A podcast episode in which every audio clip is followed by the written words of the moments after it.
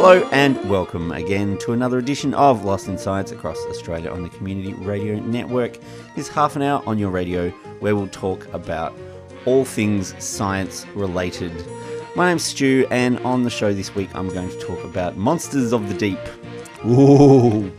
Oh, which which deep? Well, the deep of the Great Australian Bight, which, which actually gets pretty deep, but also didn't realise that it depends who you ask how big the Great Australian Bight is. If you ask the Australian uh, Hydrographic Survey, they say it's one size. If you ask the international one, they say it's much bigger. And who are we going to go with? Who who are we going to throw support behind on this Uh, one? look, I think the the uh, the the monsters of the deep I'm talking about are probably from the the greater Great Australian Bight, if you like. Um, the greatest, the greatest Australian, bite. Yeah. So how, how monstrous are we talking? We're talking like you know sea serpents and Oh, absolutely whales. weird looking Hydra things and all sorts of stuff, but most of it's only about a couple of centimeters long. You really. need you need to get your magnification. They're mini monsters, mini monsters. Mm. They can still get you. But of course, there's you know southern right whales and tuna and all sorts of things down there as well. There's the big stuff too. Yeah, Yeah. Yeah. Chris, Well, I'm going the other. I'm. I was going to say I'm going to the other end of the scale, but I'm also talking about small things, so maybe it's not the other end of the scale. Um, I've got another.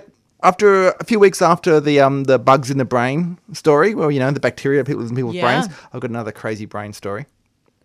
Um, this is about uh, brain organoids, which are little kind of collections of brain cells grown in in the lab that I think we've discussed on Lost in Science before. Uh, now they are showing signs of a lot of neural activity, and it raises questions of: Is it possible to grow a thinking brain in a jar? Which is kind of a scary thought. Well, brains in jars. Yeah.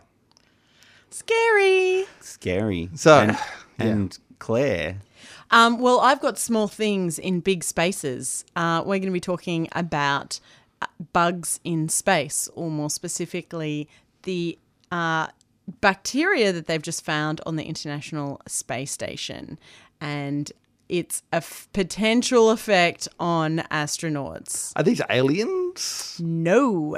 Okay. so it's not it's not like the Andromeda strain, and they're going to come back to Earth and infect everyone.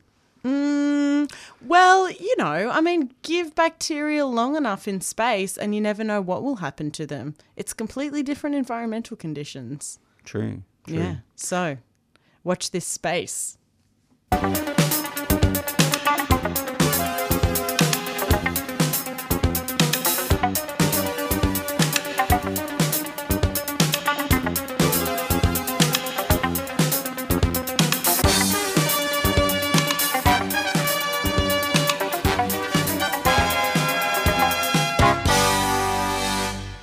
So, one of the most frustrating things about science is that there are many more questions to be asked than there are dollars to investigate them.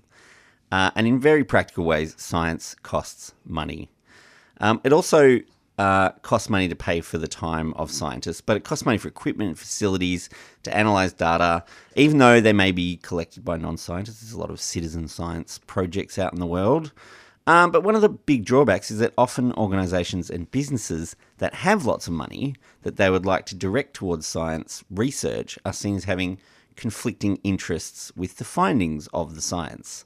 Um, so, this is particularly true of the fossil fuel industries, uh, who've traditionally made their money digging up various fuel sources out of the ground and selling them.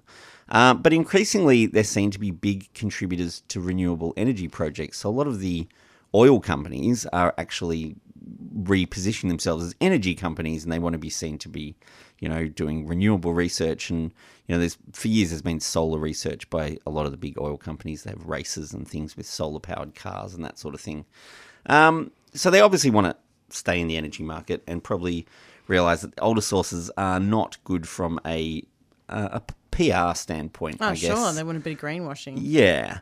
Um, but also increasingly from a cost effectiveness point as well, because as renewable energy gets cheaper to produce, well, it will be competitive with those uh, fossil fuels. So they want to be in the game they want to be in the game still, or closing down the game.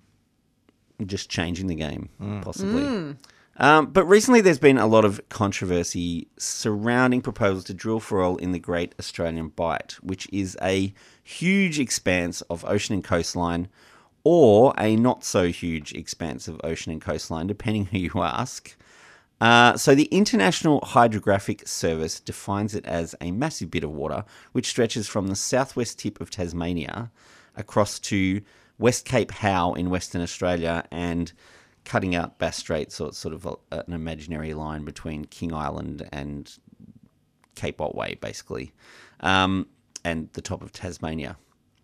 But the Australian Hydrographic Service considered it to be a much smaller area, which is about a quarter of the size of the International Hydrographic Survey's boundaries.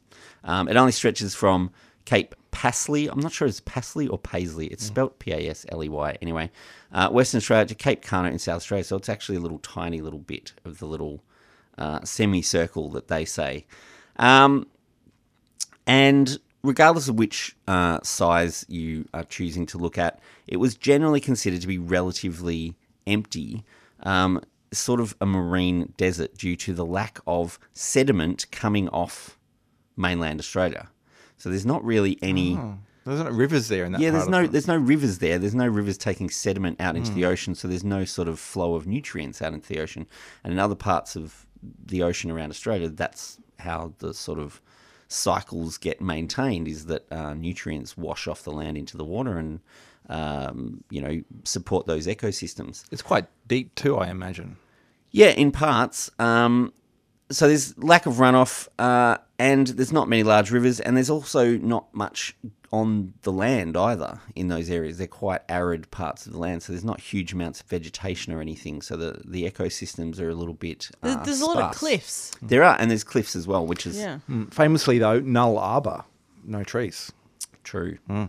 Um, but it was also because they they thought that there was not much there because nobody had ever gone to have a proper look and see what was there. That's fair.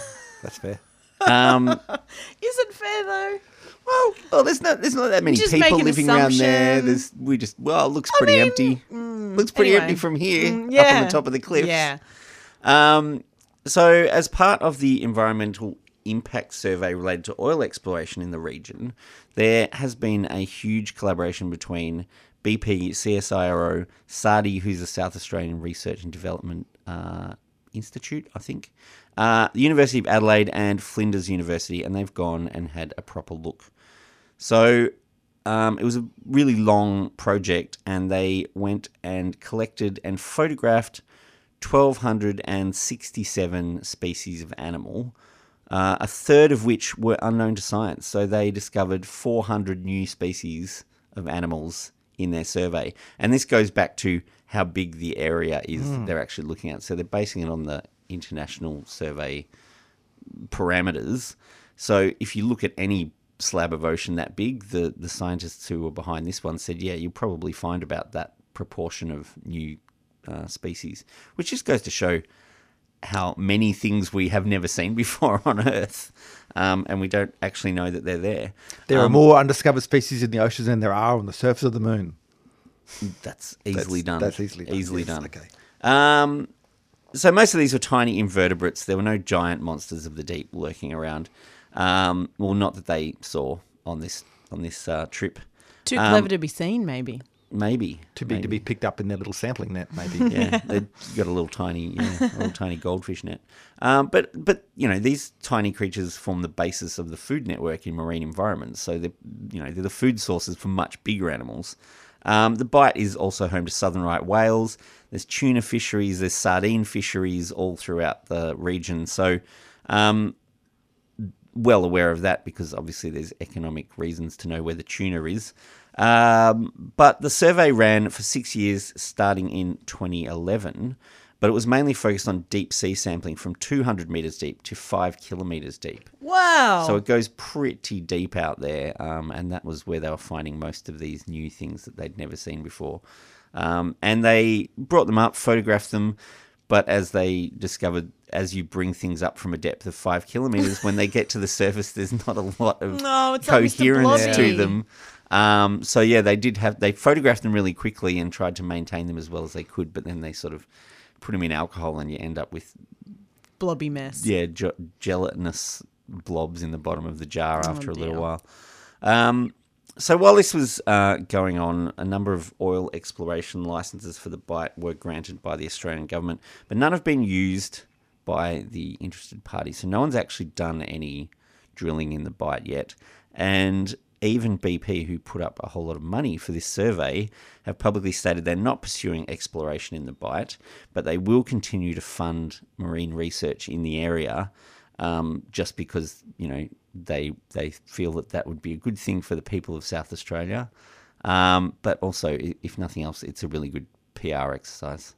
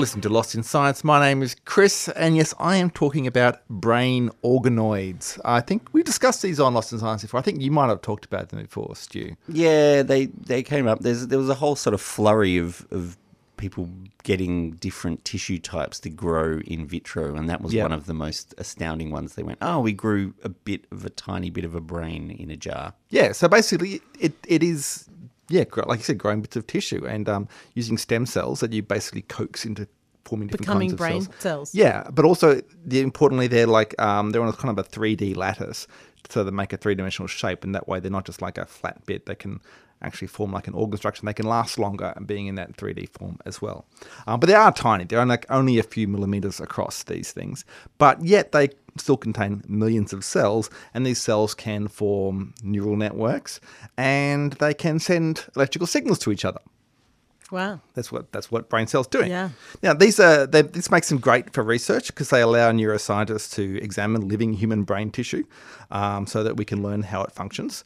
Um, they're even more than that. They're these are this is developing human brain tissue, so you can see how essentially brains grow and develop their functions, uh, and it's so you can also study how they develop problems. So there's been these things have already been used to study microcephaly you know, which was caused, for instance, caused by the Zika virus. You can see how that was that kind of thing works, and also things like uh, schizophrenia. You know, um, disorders like schizophrenia, which is pretty much impossible to deserve, observe developing in a fetal brain, something like that.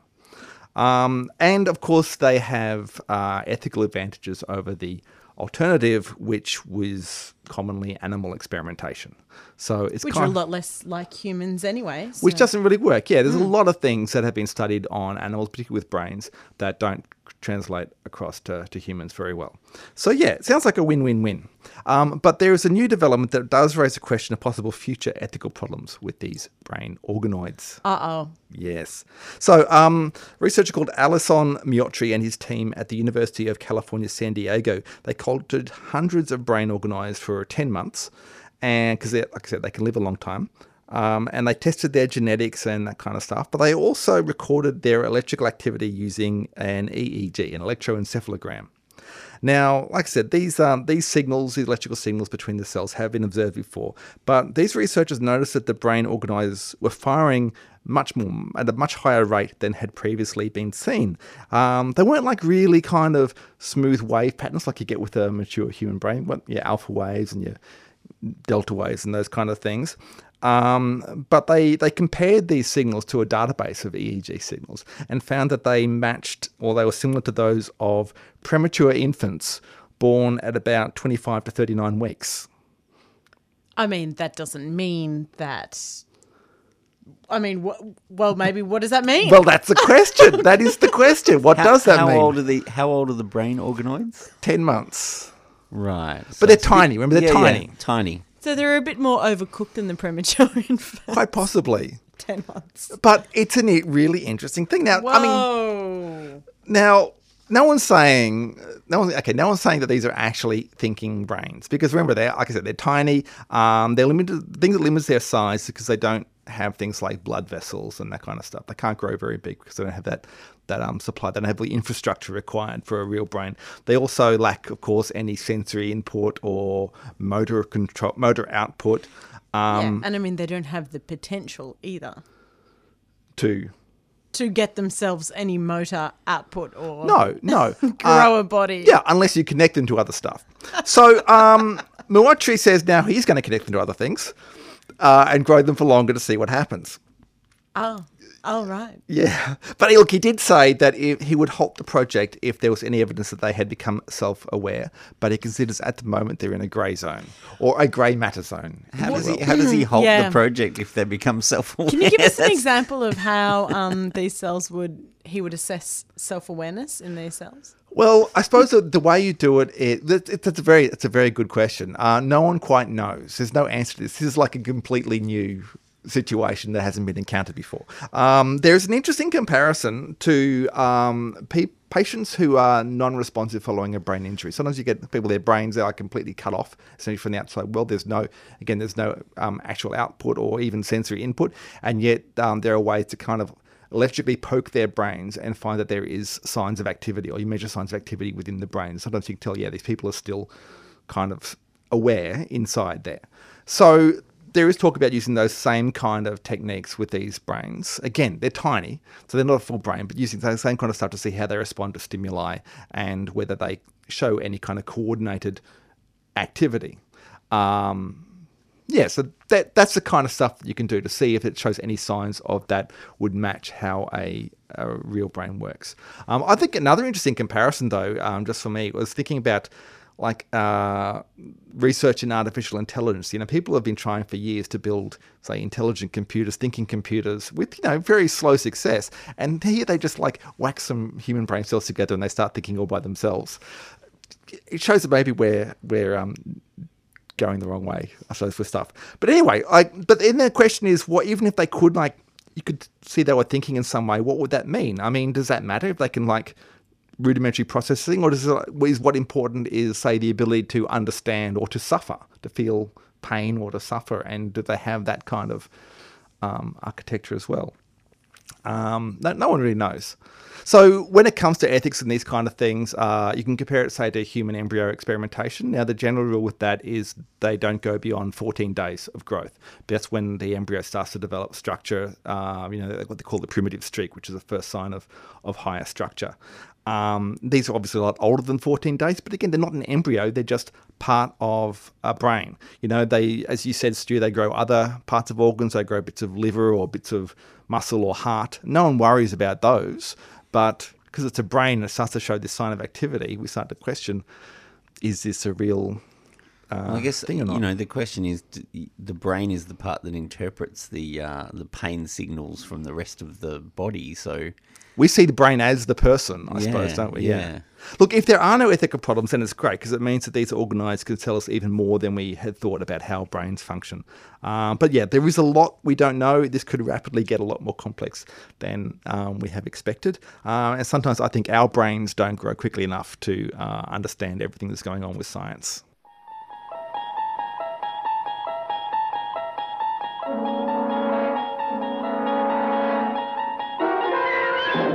You're traveling through another dimension.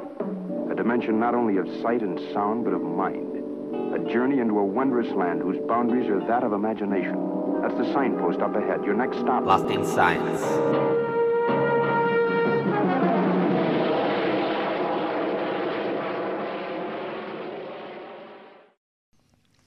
So it's every astronaut's worst nightmare being stuck on a spaceship with life forms that want to kill you. Dun dun dun. Yeah. Well, potentially that very thing is happening on the International Space Station right now. Hang on, this is serious. Why is this top of the news? Uh, well, let me. didn't realise Okay, how all right. is, there, is there a cover up? Is there a cover up? And I'm I'm I'm not even talking about the Russians and the Americans not getting along. I'm talking about Enterobacter, Chris. Oh, this is small things again. This is like Stu's monsters of the deep that turn out to be like a couple of centimeters long. Well, your Yeah. brains turned out to be a couple of centimeters Okay, long. true. yeah, this isn't even a couple of centimeters. These these bacteria are very Micro small. micrometers. Yes, they are microbes. Um, but they are potentially disease forming microbes. And um, they've just been found to be living alongside, um, in colonies, um, alongside astronauts on the space station. So, a bit of background. At the moment, NASA are cataloguing the microbe communities in the crew associated space station environment. So, wherever, wherever there's crew, they're looking at what microbes um, live with them and alongside them. Um, and just published some results about it in the journal BMC Microbiology. So they got a got swabs from a whole lot of areas in the space station and identified the bacteria either by uh, cultivating them or by using different molecular techniques and genomic techniques. And from the categorization, they found five different types of Enterobacter bacteria from two different locations on the International Space Station.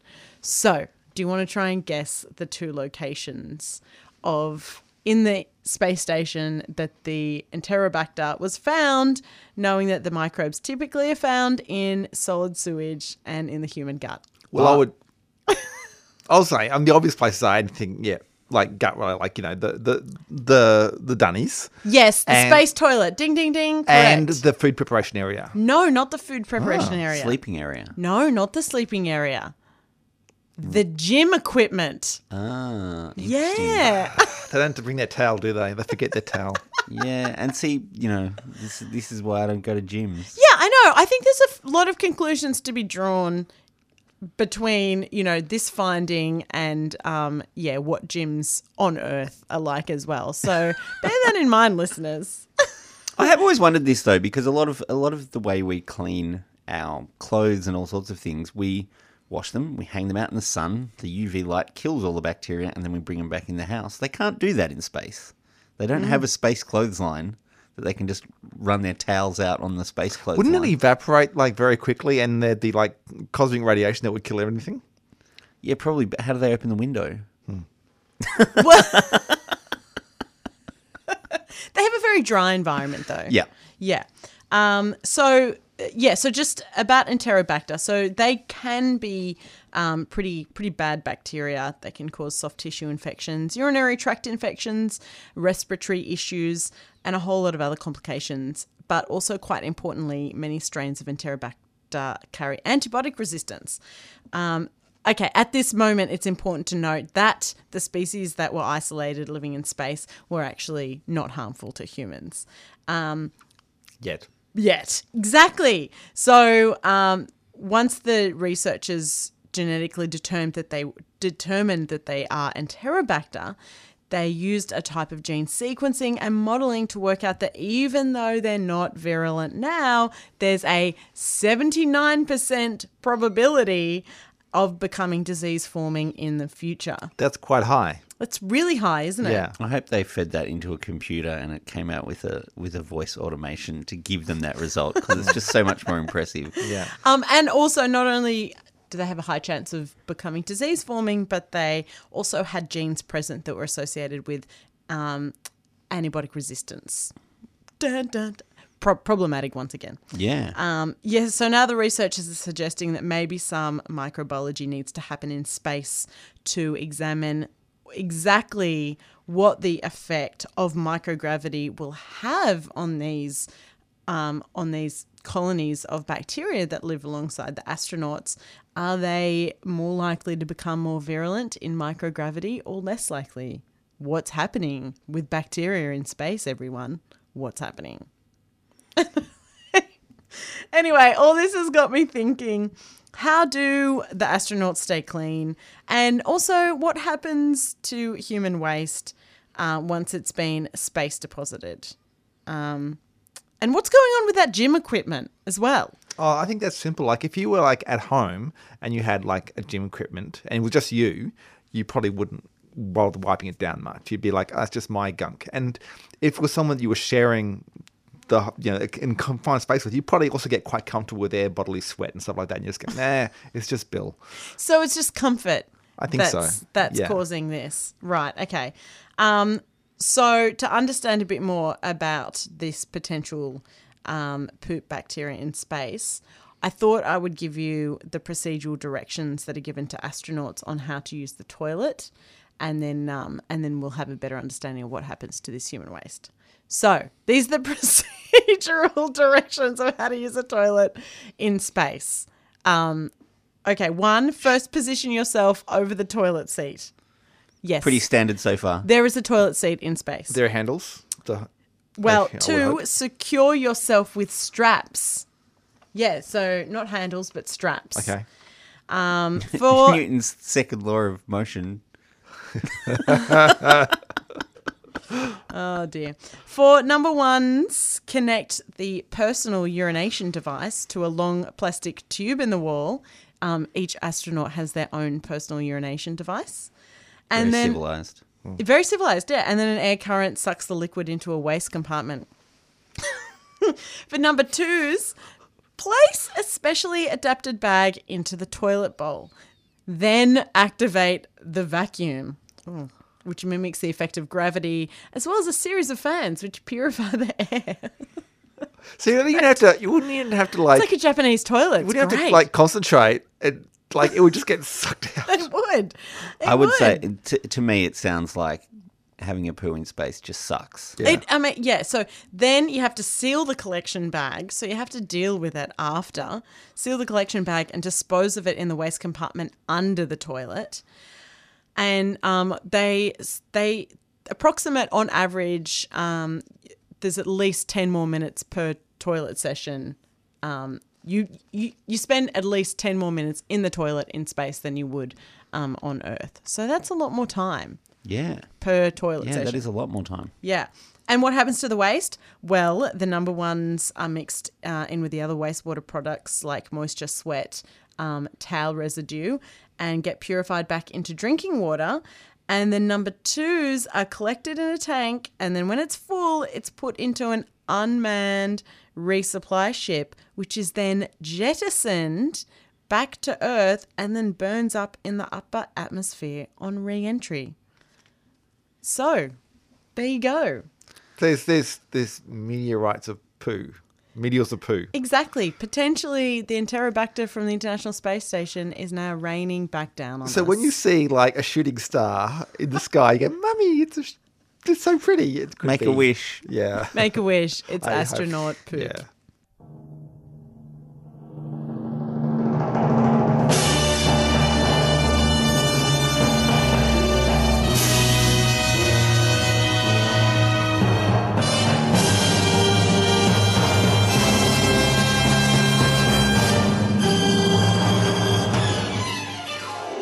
That's all we've got time for on this episode of Lost in Science. Thanks for tuning in and joining us. Lost in Science is recorded at the studios of 3CR in Melbourne and broadcast across Australia on the Community Radio Network with the financial assistance of the Community Broadcasting Foundation.